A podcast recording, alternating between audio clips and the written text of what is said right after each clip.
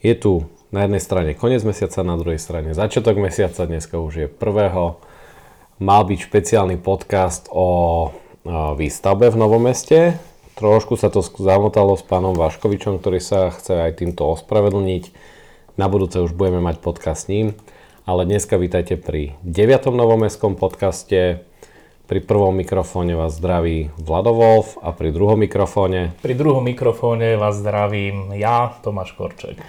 Kronika novomestskej politiky, e, právny inštitút vzdelávania a ešte neviem čoho. Dneskajšiu tému sme si vybrali takú, jak som to nazval, mediálnu? Mediálne zaujímavú, by som ju asi nazval. Správne, mediálne zaujímavú. Je to taká tá veľká budova, ktorá sa nachádza na Trnavskom mýte na rohoch ulice Šancová, Vajnorská a ktorá by Šancová, Kukučinová, Kukučinová, Kukučinová je zadu. A Škultetio. A Škultetio, presne tak. Takže už asi všetci viete, že dneskajší podcast bude o Istropolise. Nazval by som to aj o jeho histórii, o jeho prítomnosti a nejaká taká polemika, vízia je o jeho budúcnosti. Tomáš, ideme na... Nie, dneska ti nedám hneď slovo, lebo začal by si dlho, dlho, dlhý príhovor. Ja si myslím, že dnes by sme mali nechať priestor tebe, aby si spravil taký ten širší úvod do problematiky ty a ja potom sa skúsim chytiť a v niečom ťa prípadne doplniť, aby si sa nesťažoval, že stále iba v úvozovkách kecam ja. OK, myslím si, že po prvej vete to poruší a hneď sa pripojí a dostaneme právny, a, jak, jak sa to, právny výklad, však áno, hej. Dom odborov Istropolis. Kedy si sa to dávnejšie volalo inak, čo som si naštudoval, bol to Dom revolučného odborového hnutia. To Áno, presne tak. To, je prvý, to bol prvý jeho názov? Áno, to bol jeho prvý názov hneď po otvorení v roku 1981, keď bol po dlhých peripetiách a dlhej výstavbe, ktorá vlastne trvala od... Tá príprava celého toho projektu začala už niekde v roku 1956 a mala viaceré etapy a teda tá posledná etapa bola ukončená v roku 1981, kedy bol teda tento dom, dom revolučného odborového hnutia slávnostne e, otvorený a vlastne bola to budova, ktorá slúžila vtedajším odborom jediným, lebo teda teraz sú rôzne odborové centrály alebo odborové hnutia. Vtedy samozrejme za bývalého režimu boli iba jedny odbory, a to, ktoré sa nazývali revolučné odborové hnutie. No, to možno už dal hneď právny príklad, prečo sa to volá Dom revolučného odborového hnutia. Ja zabrdnem ešte ale trošku do histórie, keď som si študoval vlastne o Istropolise. A pred vlastne výstavbou domu odborov Istropolis tam sa, nazýva, tam sa nachádzal ešte Berchtoldov palác, ktorý bol postavený v roku 1832 a vlastne bol zbúraný v roku 1981 v zadnej časti areálu. Tak, ale aby som ťa doplnil, nie len tento palác sa tam nachádzal, ale nachádzalo sa tam aj trhovisko. Trhovisko by si prirovnal ako niečo v štýle, ako je miletička. Áno, presne tak, presne tak. A moja otázka znie, oproti trhovisko, ktoré je teraz, ktoré je tržnica, to, to vtedy ešte neexistovalo? Uh, nie, tam uh, myslím si, že bola normálna nejaká pôvodná zástavba, ale to trhovisko v tom štýle, ako je teraz trhovisko na Miletičovej ulici, uh, tak bolo vlastne na území, kde sa nachádza teraz Istropolis. Uh-huh. Lebo keď si to zoberieme aj tak vlastne to je vzdušnou čiarou možno 200 metrov, že vlastne fakt máme trhovisko Miletičova, ktoré je ešte v mestskej časti Rúžinov. Rúžinov, áno. A vlastne bolo trhovisko v mestskej časti Bratislava Nové mesto a to bolo pred Istropolisom. Áno, presne tak. A vlastne to trhovisko ako keby sa presťahovalo do novovybudovanej tržnice, ktorá tiež vznikla v 80 rokoch ako prvá krytá tržnica v Bratislave. Aha, takže to sa iba vlastne svičlo z toho priestoru pred, pred Istropolisom Áno, sa to prehodilo, tak. vybudovala sa nová tržnica. Tiež to bol vlastne nejaký projekt, lebo o, keď sme sa aj študovali o tom Istropolise, tak to vlastne bola, bola to anonymná súťaž, ktorej vlastne vyhrali traja architekti. Jeden sa volal Ferdinand Konček, to je ináč sranda, dneska som si to uvedomil, že Konček, Korček. Druhý bol Ilias Koček a tretí bol Ľubomír Titl. Čo mňa tak veľmi zaujalo, bolo to, že vlastne 25 rokov sa stával ten Istropolis. Tak e, v bývalom režime sa skoro všetko stávalo takto dlho. Ja si pamätám, že napríklad poliklinika na Tehelnej ulici, e, kde sme teda my bývali v bytovke vedľa, sa stávala asi 15 rokov, e, takže vzhľadom na ten minulý režim a na nedostatočné stavebné kapacity sa stávali naozaj takéto veľké komplexy veľmi, veľmi dlho, no ale za zober si, koľko sa stáva diálnica do Košíc. To myslím si, že by asi... Eh, počkaj, počkaj, stáva alebo bude sa ešte stávať? Tak neviem, čak pravdepodobne aj sa stáva a snáď sa aj bude stávať, no otázne je, že kedy bude dostávaná. Ale aby som sa vrátil k tomu Istropolisu, áno, začalo sa v tom eh, roku 1956, Celý ten komplex bol ukončený v roku 1981 a stával sa vo viacerých etapách. Čiže najprv sa uh-huh. stávala tá 16-podlažná organizačná budova. To je tá najvyššia, ktorá... Áno, tá administratívna uh-huh. budova. Potom pribudol v roku 1971 dom techniky. O tri roky neskôr to bol dom detí a mládeže, čiže to bolo Počkej. z tej strany, ako je, je Škultetyho. Aha, okay. A ako posledné v roku 1981 pribudla budova toho už dnešného Istropolisu. Uh-huh. No, to je tá vlastne tá kultúrna časť s tou uh, ano, to... sálou pre 1300 ľudí, ktorá, ktorá ešte, myslím, doteraz je najväčšia na Slovensku. Áno, hej, správne si to pomenoval, že vlastne prvá bola vybudovaná administratívna budova, tá najvyššia, potom by som to nazval, to možno boli nejaké kancelárske priestory, asi ten Áno, dom tak techniky. tam, e, do, nie dom techniky, boli tam aj kancelárske priestory, ale využívalo sa to aj na také rôzne výstavy, školenia a tak, takéto využitie. Uh-huh. A vlastne potom pribudol ten kultúrno-kongresový aspekt a to je vlastne už ten veľký Istropolis, kde poznáme tú veľkú sálu. Presne tak. Moja otázka znie... A nie je tam len jedna taká sála, pretože je tam? tých sál je tam viacej, ale tie najvýznam, tá najvýznamnejšia je tá veľká sála s kapacitou 1300 miest na sedenie. Však určite si tam bol, pretože naša mestská časť e, tam robí e, tie gala koncerty, ktoré sú také známe nielen v našej mestskej časti, tak tie prebiehajú tej veľkej miestnosti a za bývalého režimu, okrem teda nejakých koncertov, okrem zjazdov komunistickej strany a ďalšieho využitia, tam bývala napríklad aj Bratislavská líra známa. No, tu je potom presne išla, moja otázka smerovala na teba a na históriu. Dneska si to pamätám presne tak, jak si to opísal, je to nejaký priestor. A Keď ešte, som chodil som to, a ešte naš... aby som ti do toho skočil, lebo to som vlastne zabudol povedať ak som začal hovoriť o tej sále pre 1300 e, divákov, tak potom tam bola ešte druhá sála, ktorá má kapacitu okolo 500 divákov a tam ešte do 90, alebo 90. rokov fungovalo napríklad kino. A ja si tam pamätám, my sme tam chodili zo základnej školy ešte za bývalého režimu na tzv. výchovné koncerty. To neviem, či ty, no, si, poč- či ty si zažil také niečo. A, neviem, či som to, nepamätám si, či to bol zrovna výchovný ko... Ale áno, boli to výchovné koncerty, ale vždy sme chodili do tej veľkej sály. A ja som chcel povedať jedno, že vlastne tá sála sa nikdy nezmenila. To nikdy nerekonštruovali. A zase pamätám si do dneska, keď, som vždy, keď som si vždy sadol do tej sedačky, to bolo mekučké, polstrované, to normálne, jak proste najluxusnejšia sedačka. Bolo tu už také vysedené, no, čiže asi to, to si tam tak dobre zapadol. to zapadol. Bolo to formované Istropol, 10 ročia. Istropolis sa niekedy aj rekonštruoval? A, určite komplexne nie, čiže pre, pre, pravdepodobne tam prebiehali nejaké rekonštrukčné práce, aby to celé mohlo fungovať, ale nejaká veľká zásadná rekonštrukcia tam nikdy, nikdy neprebehla. A vieš, ako to tam vyzerá, však chodil si tam e, minimálne na tie koncerty, tá architektúra je v zásade poplatná tej dobe, eh, kedy eh, táto budova vznikla. Sú tam veľkolepé, veľké priestory, ktoré bohužiaľ sú ale zase veľmi energeticky náročné a prevádzkové náklady tej budovy sú naozaj enormné.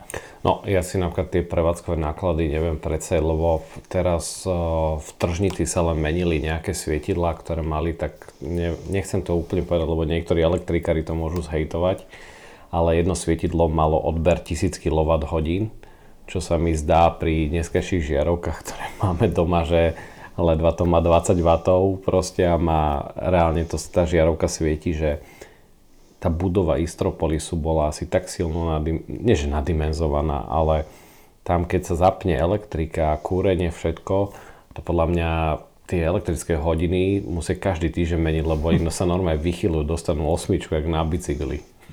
Ale to musí byť strašný odber elektrickej energie a všetkého. Určite áno, ale v bývalom režime elektrická energia bola pomerne lacná alebo veľmi lacná, čiže takýmto spôsobom k tomu sa za bývalého režimu nepristupovalo. A keď si zoberieš aj iné budovy významné, ktoré vznikli v tom čase, čo je napríklad vedľajšia budova tržnice, tak tá taktiež je, tak ako si hovoril, veľmi, veľmi energeticky náročná. To nie, nie je len teda otázka tých svietidiel, ale celkového využitia, vykurovania mm. alebo chladenia tej budovy. Jasné. Dobre. O, keby sme to mali rozvinúť, máme už za sebou nejakú históriu, Skús povedať ty ešte z histórie, čo sa tam organizovalo. No, tak organizovali sa tam e, rôzne e, kultúrne podujatia poplatné tej dobe, kedy vznikla vznikla e, celá tá budova, alebo celý, celý ten komplex, tak ako som ti hovoril, boli tam proste aj zjazdy revolučného odborového hnutia, boli tam e, zjazdy komunistickej strany, bola tam Bratislavská líra a z tej histórie podľa mňa ešte jednu dôležitú vec sme nepovedali, neviem do akej miery to vedia naši poslucháči, že to obloženie celej tej budovy, ten mramor je z Kuby a to bol osobný dar Fidela Castra. Takže Poč, Fidel Castro už e, nie je e, na tomto svete, ale stále tu máme po ňom v Bratislave pamiatku a ten je to ten jeho osobný dar. Podľa mňa ten Istropolis má nejaký charakter. Má Istropolis charakter pamiatky? Ak hovoríme o národnej kultúrnej pamiatke, tak, tak nie. Nie, nemá. čiže nemá takýto e, status. Pokiaľ by Istropolis bol národnou kultúrnou pamiatkou, tak by ho nebolo možné len tak zbúrať. Samozrejme by e, platili rôzne predpisy a zákony e, na túto budovu, ale nie. Máme národnú kultúrnu pamiatku v našej mestskej časti Konskú železnicu, ale Istropolis nie je národnou kultúrnou pamiatkou. Uh-huh. A Myslíš si, že to schválne kvôli bývalému režimu, alebo Vieš čo, na to ti neviem odpovedať, pretože na to, aby mohla byť nejaká budova vyhlásená za národnú kultúrnu pamiatku, eh, tak musí prebehnúť normálne administratívne konanie a niekto za národnú kultúrnu pamiatku musí aj takúto budovu navrhnúť, či to je samotný pamiatkový úrad alebo iný subjekt. A nepamätám si, že by sa naša mestská časť niekedy eh, snažila o to, aby bola táto budova alebo tento komplex vyhlásený za národnú kultúrnu pamiatku. Ja si pamätám, že bola istý čas ambícia e, zo strany e, mestskej časti a predchádzajúceho starostu pána Frimela odkúpiť od odborov, e, dom teda odborov alebo Istropolis. Vtedy bola ponúkaná cena 150 miliónov slovenských korún, ale odbory na to nereflektovali. A taká istá ambícia bola aj zo strany hlavného mesta. Nedošlo Ehm, k nejakej dohode. Tá budova ehm, chátrala, fungovala tak, ako fungovala až do roku 2017, kedy sa k nej dostal súkromný investor. OK, uh, nereflektovali na ponuku. Kto vtedy nereflektoval na tú ponuku? No, po uh, roku 1989 e, sa dostala táto budova do vlastníctva tzv. jednotného majetkového uh-huh. fondu, ktorý je previazaný so samotnými odbormi a medzi jednotným majetkovým fondom a teda samozprávou či hlavného mesta alebo mestskej časti prebiehali nejaké rokovania, ale nikdy nedošlo k dohode. No to, že vlastne, že vieš, že či sa im zdala tá suma málo, alebo vôbec to nechceli predať, že Aký? E, nebol som pri tých rokovaniach, ale e, myslím si, že tá ambícia predať to tam bola, ale pravdepodobne tá suma sa im zdala nízka, uh-huh. pretože zober si, že 150 miliónov slovenských korún je 5 miliónov eur a kúpna cena za tú budovu e, podľa medializovaných informácií bola myslím okolo 17 alebo 18 miliónov Aha, eur teraz. Okay, to, čiže, to som čiže odborári si proste počkali na dobrý moment, kedy celá tá lokalita začala mať e, výraznejší význam, začala byť developovaná. investorom, ktorý sa tam celkom dobre zabýval. Je to spoločnosť Imocap, pretože oni začali najprv s bývalými kúpeľmi centrál, ktoré boli taktiež veľmi dlho v dezolátnom stave. Postavili tam nákupný komplex, postavili, postavili tam hotel, potom začali ďalej s rekonštrukciou podchodu na Trnavskom mýte. Na toto by bola nejaká ich ďalšia akvizícia, ktorú by chceli spraviť. Aha, lebo ja som mal také informácie, že najprv tam boli aj No, bolo to vlastne odkúpené súkromnou spoločnosťou First SPV. O, neviem, či to nebolo náhodou iba nejaké konzorcium Aha, spoločnosti okay. Imokeb a YIT, ale Aha. spoločnosť YIT, ktorá mala zastrešovať v celom tom, tom budúcom projekte tú nejakú bytovú časť tak oni potom nakoniec toho vycúvali, neviem teda z akých dôvodov a momentálne celý ten komplex vlastní spoločnosť Imokeb. OK. Ale áno, keď teraz vraví, že vlastne to má Imokep, ktorý vybudoval centrál, ktorý vybudoval podchod, tak je to len vlastne nejaká vízia ďalšieho rozvoju v tej danej oblasti. Veľa sa teraz diskutuje aj na sociálnych sieťach a tak ďalej. Už sme mali aj nejaké vyjadrenia pána primátora Vala, taktiež aj starostu Mestskej časti Bratislava Nové mesto Rudolfa Kuseho. Čo si o tom myslíš? Lebo na jednej strane ja si pamätám, že starosta Kusy tvrdil, že by sa to nikdy nemalo predať, alebo teda, že nemal by sa zbúrať, tak to bolo nejako? No bolo to tak, a teda skúsme sa vrátiť do roku 2017. Poďme, poďme áno, poďme, do, poďme do tvojich kresiel, do histórie, do čiže, čiže vráťme sa, vráťme sa ani nie do poslaneckých kresiel, ale e, prenesme sa priamo pred Istropolis, kde v roku 2017 pred e, župnými voľbami e, prebehla tlačová konferencia nášho e, starostu, kde boli aj osobnosti slovenskej kultúry, bol tam pán Skrúcaný, myslím, že tam bola pani Oňová, s tým, že práve v tom čase prebiehali rokovania o tom, že kto konkrétny investor teda kúpi tú budovu, pretože o tú budovu mali záujem viacerí investori, ktorí jednali o jej kúpe s jednotným majetkovým fondom. No a do toho prišla táto tlačová konferencia, kde teda pán starosta e, povedal, že Istropolis v žiadnom prípade nesmie skončiť e, ako PKO a on nikdy nepodpíše búracie povolenie a Istropolis nesmie byť zbúraný. Do akej miery to ovplyvnilo tých jednotlivých záujemcov, neviem. Neviem povedať, či to bola iba nejaká, by som povedal, že horúčka predvolebnej kampane, ale takýto mediálny výstup bol vtedy e, zrealizovaný, aj keď e, viacerí odborníci, znalci problematiky hovorili, že teda asi nebudú dodržané tieto prísľuby.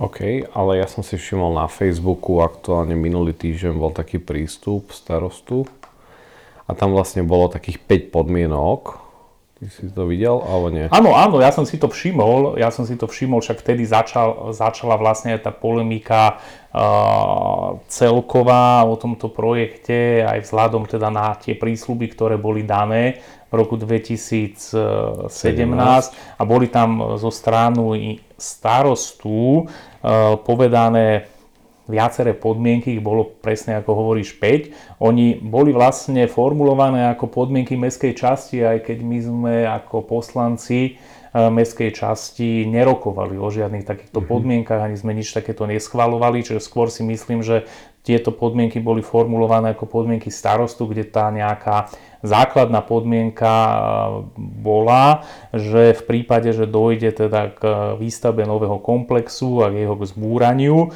tak najprv musí byť dokončená tá kultúrna časť s tou nosnou kongresovo-kultúrnou um, miestnosťou alebo sálou, ktorá by mala mať, um, myslím, až 2,5 až trojnásobnú kapacitu až ako tá terajšia. Áno, áno, to tam aj v tom projekte, ja som pozeral aj na webe, keď si zadáte do Google uh, Istropolis uh, prezentácia alebo niečo také, tak vlastne uvidíte na rôznych stránkach tú novú víziu tu by som ti do toho skočil, no, aby si sa zase mohol hnevať na mňa. Ide už o druhú nejakú vizualizáciu. Prvá vizualizácia bola, neviem, kedy zverejnená. Tu pred rokom, Pred asi rok, to bola uh-huh. nejaká dánska firma. A teraz tieto vizualizácie, ktoré boli zverejnené, sú vlastne už nejaké druhé. Ale tu zase treba povedať a poukázať na to, čo povedal zase pán primátor e, Valo, keď sa ho pýtali, aký má názor na tento projekt, tak e, dôležité, čo povedal, že žiadna oficiálna nejaká, nejaké podanie e, na hlavné mesto, ktoré vydáva napríklad záväzné stanoviska k investičnej činnosti. A takéto záväzné stanovisko musí byť vždy vydané pre každý takýto veľký projekt, e, tak oficiálna e, žiadosť o vydanie či už záväzného stanoviska alebo iných dokumentov nie je. Čiže Otázne je, či to, čo bolo teraz zverejnené, je aj nejaká definitívna verzia, mm-hmm. s ktorou ten investor pôjde do rozhodovacích procesov. A ďalej, čo e, si myslím, že je veľmi dôležité v tomto procese zdôrazniť a poskočíme z toho roku 2017 e, taktiež do predvolebného obdobia ale pred parlamentnými voľbami vo februári, teraz v roku 2020, ak si pamätáš, tak rozhodovala vláda ešte Petra Pellegriniho o podpore Národného kultúrneho a kongresového centra, kde teda vyjadrila nejakú vôľu poskytnúť v budúcnosti 60 miliónov eur na výstavbu takéhoto centra, ale bez toho, že by vlastne v tom uznesení vlády bola spomínaná nejaká konkrétna lokalita. A hovorím to preto, pretože zachytil som znova v médiách, že o tieto peniaze, ak vôbec takéto peniaze budú vyčlenené, pretože hovorím, že to bola ešte vláda Petra Pellegriniho, ktorá takéto uznesenie prijala. Ja neviem, terajšia vláda, akým spôsobom k tomu pristúpi, tak e, o vlastne vybudovanie takéhoto kultúrneho centra sa má záujem a mediálne sa k tomu prihlásila aj finančná skupina GNT, ktorá chce vybudovať takéto kongresové kultúrne centrum v Petržalke, uh-huh. a kde oni vlastnia pozemky a taktiež aj pán Rozín so spoločnosťou Incheba. Čiže môže to byť ešte zaujímavé, pretože nepredpokladám, že aj spoločnosť Imoke, pokiaľ by tie peniaze nedostala, dostal by ich niekto iný, asi ekonomicky by nebolo hodné pre týchto investorov, no, aby tu vznikli viaceré takéto veľké kongresové a kultúrne centra. Čiže celé to môže dopadnúť ešte veľmi zaujímavo a predpokladám, že sa strhne nejaká v úvodzovkách bitka uh, medzi investormi o tieto peniaze a o podporu vlády a samozrejme aj o podporu samozpráv. Áno, lebo vlastne tie peniaze nie sú nejako viazané, to bolo, proste to boli len nejaké reči, že takýto nejaký balík. Z môjho pohľadu, ale určite aj pohľad na novú vládu. Neviem, ak, jaká tam platí dohoda, či tie peniaze sa ešte presunuli, ale to je podľa mňa ešte žiadna, na žiadna, vieš, žiadna dohoda nebola, to uznesenie bolo v zásade deklarat, vnútorného charakteru, kde vláda deklarovala, že má záujem v budúcnosti podporiť takýto projekt niekde v Bratislave, mm-hmm. bez toho, aby bolo povedané, kde konkrétne. A nová vláda, nezachytil som, že by sa k tomuto vyjadrila. Ano, Zachytil ano. som, že nie je ochotná kúpiť od uh, pána Kmotríka Národný Počkej, futbalový štadión a invest, investovať o, do toho.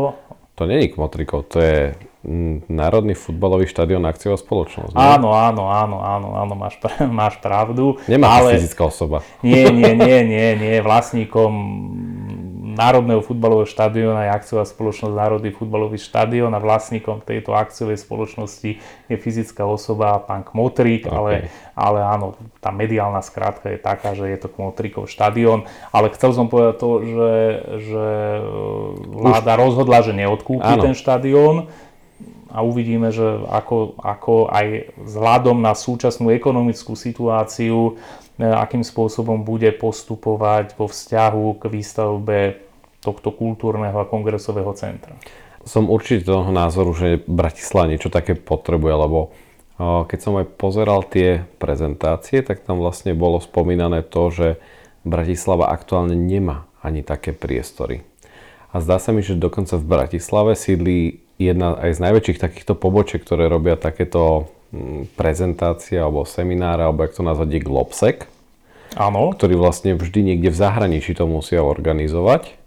Niečo Globsec sa organizuje tu v Bratislave a myslím si, že bol v River Parku. River Parku, v River Parku organizovaný, ale keďže ja som aj členom komisie, cestovného ruchu no, na? Okay. na meste, teda v hlavnom meste, tak na našu komisiu prišli zástupcovia Globseku, ktorí práve povedali, že oni majú záujem sa okay. zapojiť do tohto projektu Kongresového kultúrneho centra, ale tie som sa ich pýtal, že dobre, ale máte už vytipovanú lokalitu, kde by to malo byť, uh-huh. pretože vtedy bola známa len lokalita Istropolis, potom privodli aj tie ďalšie a práve aj oni odpovedali, že tá lokalita môže byť rôzna a že budú musieť si spraviť jednotlivé analýzy, zhodnotiť nejaké ponuky ktoré, ktoré prídu a že až potom sa reálne povie, že kde konkrétne by toto národné a kultúrne kongresové centrum malo výraz. Ale súhlasím s tebou, že Bratislava dlhodobo potrebuje takéto centrum, pretože myslím si, že všetky hlavné mestá krajín Európskej únie majú takéto centra a samozrejme aj, aj x ďalších miest. Tak som to chcel povedať, že možno by to nemuselo byť len kultúrne a kongresové centrum Bratislavy, ale Slovenska. Že vlastne, aby sa ľudia, aby, aby tá Bratislava mala konečne tu nejakú meet point alebo jak by som to mal tak nazvať. ono to aj určite tak bude, veď, veď na to, aby e, takéto centrum malo nejakú ekonomiku, e, tak tam bude musieť byť minimálne, ja neviem, každý mesiac aspoň mhm. nejaké mm-hmm. podujatie pre niekoľko tisíc ľudí, čiže bude to významný impuls pre celú Bratislavu, ale samozrejme aj pre Slovensko, lebo pokiaľ tí ľudia budú sem prichádzať, samozrejme každý tu bude niekde musieť nocovať, niečo zje, niečo vypije, niečo si kúpi, takže myslím si, že pre Bratislavu to bude určite významné plus. Potom im pošleme Šiltovky novomestský podcast. áno, áno, áno, lebo tam by nám mohli vyčleniť nejaké priestory a tam by, sme to, tam by sme to mohli nahrávať. Uh, Jedno ale, keď si spomínal aj tie ďalšie inštitúcie, ktoré sa o to zaujímajú, pre mňa je len Trnavský, je, Trnavské mýto takým dobrým dopravným úzlom, lebo keď si zoberieš, máš to zo pár zastávok z vlakovej zastanice, e, keď pôjdeš e, zase, že autobusom, tak máš zo pár zase nejaké 3-4 zastávky na autobusku novú a priame spojenie z Trnavského mýta máš na letisko, tam chodí 61 sa mi zdá. Takže Trnavské mýto sa mi zdá aj tak akože asi najideálnejší dopravný úzol, ktorý by tak mohol je, Trnavské mýto je významný do, dopravný úzol, možno najvýznamnejší v Bratislave a môže byť ešte významnejší tak. aj vzhľadom na železničnú stanicu Filiálka, ktorá už aj železnice avizovali, že štúdia, ktorú teraz robia na celú tú lokalitu, by mala sa zaoberať vlastne aj širšími vzťahmi a celou touto lokalitou. Čiže aj tou lokalitou Istropolis a, a prilahlým okolí. Toto by som chcel rozobrať filiálku, lebo ja si pamätám ešte, ak mladý chalanisko, tam bola vtedy filiálka. Ešte si pamätám, keď som niekedy pri Kukurici stával s otcom na semaforoch, že vlastne normálne padli tam rampy a tam chodili vlaky a vždy som si vlastne vravil, že kam tie vlaky chodia, keď napravo nič není, ale oni tam len presúvali tie vozne. Kedy zatvorili filiálku? Bolo to niekedy v 80 rokoch, e, nepoviem ti presný dátum, ale ja som býval až do roku 1994 v tesnej blízkosti e, filiálky na Tehelnej ulici a myslím si, že posledný vlak, ktorý tam prešiel, či to bolo nejak začiatkom 90 rokov, uh-huh. koncom 80 e, neviem ti presne povedať. Nevadí. OK. Ale každopádne... No filiálka môže byť veľmi, je podľa mňa kľúčovým úzlom z tej vetvy, ako je Pezinok, Modrá a tak ďalej. Lebo... To áno, to áno a to ešte zase chcem určite si pamätá, že vlastne filiálka bola v hre aj v rámci takého veľkého projektu Tenty, kde malo byť prepojenie až na Paríž, ktoré sa na, kde mali ísť tunel uh-huh. od e, filiálky. Áno, spomínam si, hej, hej, pod Dunaj a potom teda ďalej, kde by sa dalo dostať železničným spojením až do Paríža, e, na čo boli aj vyčlenené nejaké strašne veľké finančné prostriedky. Nakoniec nedošlo k realizácii toho projektu a za primátora Vtáčnika sa potom tie alokované prostriedky na tento projekt použili na nákup električiek a trolejbusov. Keď ale by som teda zhrnul nový Istropolis, už by som teda vlastne k tomu kultúrnu kongresovému centru pridal dopravná a železničná stanica, čo by bolo veľké plus. Otázka je ešte vízia, keď tam bol kedysi dávno trh, my ho teraz vlastne máme oproti cez ulicu Istropolisu, nejaká je vízia, trnaz, a, vízia tržnice? No, tak e, vízia tržnice, to sa dozvieš v septembri, lebo určite si pamätáš, že Áno, sme prijali, prijali sme na zastupiteľstve uznesenie, kde sme požiadali starostu, aby teda nám predstavil víziu e, tržnice, e, čiže ja sám som zvedavý, s čím príde. E, každopádne si treba uvedomiť viaceré veci, tá tržnica je v zlom stave, však my sme aj mali, myslíme, špeciálny podkaz o tom a sme sa zaoberali tou nešťastnou reklamou tam a tak ďalej.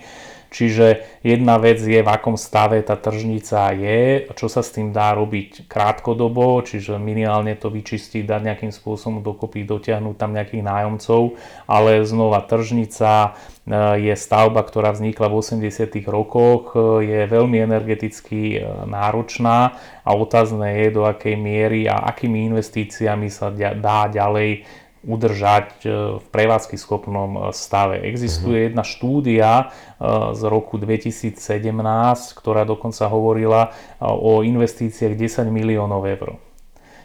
Niektorí iní ľudia, ktorí sa tým zaoberali, hovorili o investíciách 7 miliónov eur, čo sa mi zdá naozaj, že strašne veľa. A uh-huh. myslím si, že takéto prostriedky asi mestská časť nebude vedieť vyprodukovať a dať e, do tržnice. Čiže budeme si naozaj musieť povedať, čo ďalej e, s tržnicou a akým spôsobom by mala ďalej fungovať. Či napríklad do nej investovať niečo menej, aby ďalej fungovala. Objavujú sa hlasy, ktoré hovoria o nájdení nejakého súkromného partnera, teda nejaký dlhodobý prenájom, mm-hmm. asi niečo v tom zmysle, ako bol prenájom podchodu na Trnavskom mýte. On bol prenajatý? Áno, áno, on je prenajatý na, na, myslím, na 30, myslím, na 30, na 30, rokov? myslím okay. na 30 rokov, čiže to je, by som povedal, ďalšia možnosť. Prvá alternatíva, mestská časť, e, bude investovať do tržnice a bude ju ďalej správovať mestská časť. Druhá alternatíva je nájdenie súkromného investora a teda nejaký tak, taká forma PPP projektu, teda nejakého dlhodobého nájmu e, pre nejakú súkromnú spoločnosť, alebo to môže byť aj nejaká občianske združenie, nezisková organizácia uh-huh. v tom štýle, ako je prenajatá napríklad Stará tržnica hlavným mestom. Áno, to je vlastne za 1 euro áno, prenajatá. Ale prenajatá, myslím, za 1 euro, ale s tým, že tá aliancia Stará tržnica, čiže právnická osoba, myslím, to je občianske združenie, ktoré prevádzkuje túto tržnicu, e, tak e, je zaviazaná k investíciám na ročnej báze, čiže uh-huh. to je nejaká druhá možnosť. A tretia možnosť, e, ktorej ja teda by, dúfam, že sa, dúfam, že sa, dúfam, že sa k nej vôbec nepristúpi, je, uh, že teda by došlo k zbúraniu tej budovy. OK, to nie, to je trojka nie. Poďme späť k Istropolisu. Mali sme už vyjadrenie starostu, bolo aj nejaké vyjadrenie primátora? Bolo aj vyjadrenie primátora. Akože to... nemyslím také nejaké právne z mesta, ale také ľudské bolo vyjadrenie primátora, ktoré v zásade hovorilo jednak o tom, čo som hovoril, že žiadna oficiálna žiadosť e, o nejaké dokumenty, ktoré vydáva hlavné mesto, nie je. To bol, ako by som povedal, prvý taký message e, a druhý message zo strany primátora bol veľmi tak diplomaticky povedaný, že primátor je architekt a, a teda, že uvedomuje si Prepač. historickú hodnotu celej tej budovy ale na druhej strane si uvedomuje aj to, že e, budova s takou energetickou náročnosťou, asi takú budovu by bolo veľmi ťažké v súčasnom období prevádzkovať. Čiže mm-hmm. išlo naozaj o také veľmi diplomatické vyjadrenie primátora, ktoré podľa mňa skôr naznačovalo uh, to, že aj primátor za nejakých podmienok e, sa prikloní k tej alternatíve búrania Istropolisu. Uh-huh. Jasnačka, že akože nemôžeme určite niekomu vraveť, že nie, nemôžete to zbúrať, keď je to vlastne ekonomicky strašne pre, prevádzkovo náročné. O, druhá vec, možno, že sa dajú aj zachovať nejaké veci. No podľa mňa to by bola taká možnosť, zhodn, také zhodné riešenie. Mne sa to napríklad uh, veľmi ľúbi, neviem, či si bol na zámku Šimak v Pezinku, ale to má, to má vlastne súkromník, uh-huh. ale neviem teraz presne, že koľko zanechali podiel tej historickej časti, že vlastne zámok Šimak môžeš mať na ubytovanie, môžeš mať na svadby, je tam reštaurácia, ale zase mi, že to celé nejakú polku zámku nechali ako miestnosti akože s exponátmi, čo tam bolo, zreštaurovali jednotlivé miestnosti a je to vlastne ako keby také múzeum. To by podľa mňa bolo možno, vieš, že keby sa ten Istropolis vykuchal a zobrali by sa z toho tie najkrajšie veci proste a nejak by sa zakomponovali. A o tom mne sa zdá, že aj niekto písal, že vlastne za Istropolisom sa nachádza taká fontána, Áno, áno, ono je v takom, ani nie, že v dvore, ale no, skôr v takom podľa mňa je keby hodená na smetisku. ja by som to tak, strašne mi to pripomína, pripomína nejaký chemický prvok pod mikroskopom. Ale vlastne, že by sa táto fontána, mi sa zdá, že na tých vizualizáciách ona bola aj niekde umiestnená. Nie sú tam... Tie, tie sa mi zdá, že developer povedal, že on by ju zachoval, ale... Tam sú ešte na... ale aj nejaké vitráže. Ty vieš oni? O, to neviem presne, to, to, to naozaj neviem, ale ja by som to tak možno len nejak všeobecne dopovedal, že mm, samozrejme je to vec e, aj povolovacích procesov, samozprávy a ja by som bol veľmi rád, e, čokoľvek sa bude diať s tou budovou, aby ten postup bol transparentný, aby, pretože jednak ja som aj poslanec za, mestskú časť, ale v rámci tehelného pola. Myslím si, že teda nie len naši novomešťania a tí, ktorí bývajú na tielnom poli, ale všetci bratislavčania si zaslúžia, aby vedeli presne dopredu, čo konkrétne bude s touto budovou a aby ten proces bol na najvyš transparentný a ak by aj došlo k zbúraniu tej budovy, aby sa tie najväčšie cennosti podarilo zachrániť. Áno, hej, správne si to povedal, že čo sa dá zachovať, nech sa nejak zachová, zreštauruje a tak ďalej je to napríklad aj na, to sa udialo aj pri stavbe novej autobusovej stanice Mlínskej Nivy. Tam bol taký nadpis ČSAD a vlastne on je teraz uložený v Cvernovke a oni ho chcú potom vlastne Aha. na novej stanici niekde umiestniť. Vážení poslucháči, myslím si, že sme asi vyčerpali všetky témy ohľadne Istropolisu. Dúfam, že sme vám trochu ukázali z histórie a teraz dozvedeli ste sa novinky. Dozvedeli ste sa, čo, sa, čo by sa malo diať, ako Myslím si, že téma Istropolis... Um, zabr... Myslím si, že bude zaujímavá ešte. Taktiež by som ale aj chcel povedať poslucháčom, že vlastne chystáme takú rubriku s Tomášom, ktorá bude že Q&A. A budeme tam rozoberať cez nejaký live chat s ľuďmi, čo, čo ich trápi v Novom meste, tak by som povedal, čo by trebalo zmeniť, aký majú na to pohľad. Ideme, rozširujeme, snažíme sa niekam pohnúť s mestskou časťou dopredu. Za mňa ďakujem za počúvanie ďalšieho novomestského podcastu. Dúfam, že sa vám páčil. Na stránke www.novomestskýpodcast.sk Ospravedlňujem sa, ešte tam nemáme všetky texty hotové, lebo Tomáš ich má dokončiť. Je tak? Áno, áno, áno, áno. Takže teraz tam nejaké texty vymažeme, ale za chvíľku pribudne aj bio o nás, o tomto novomestskom podcaste, prečo vzniká a tak ďalej, čomu sa venuje. Ale už všetky epizódy vlastne novomestského podcastu nájdete tam, takže si môžete vypočuť aj do histórie. A za mňa vám chcem ešte popriať pekný zvyšok dňa a dúfam, že sa vám dnešný novomestský podcast o Istropolise páčil.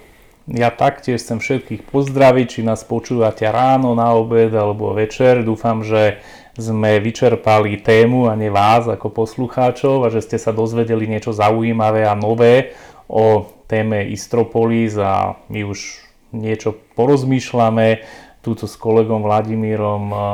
Vladimír, nejak... to je tak škáredé, ja to nenávidím.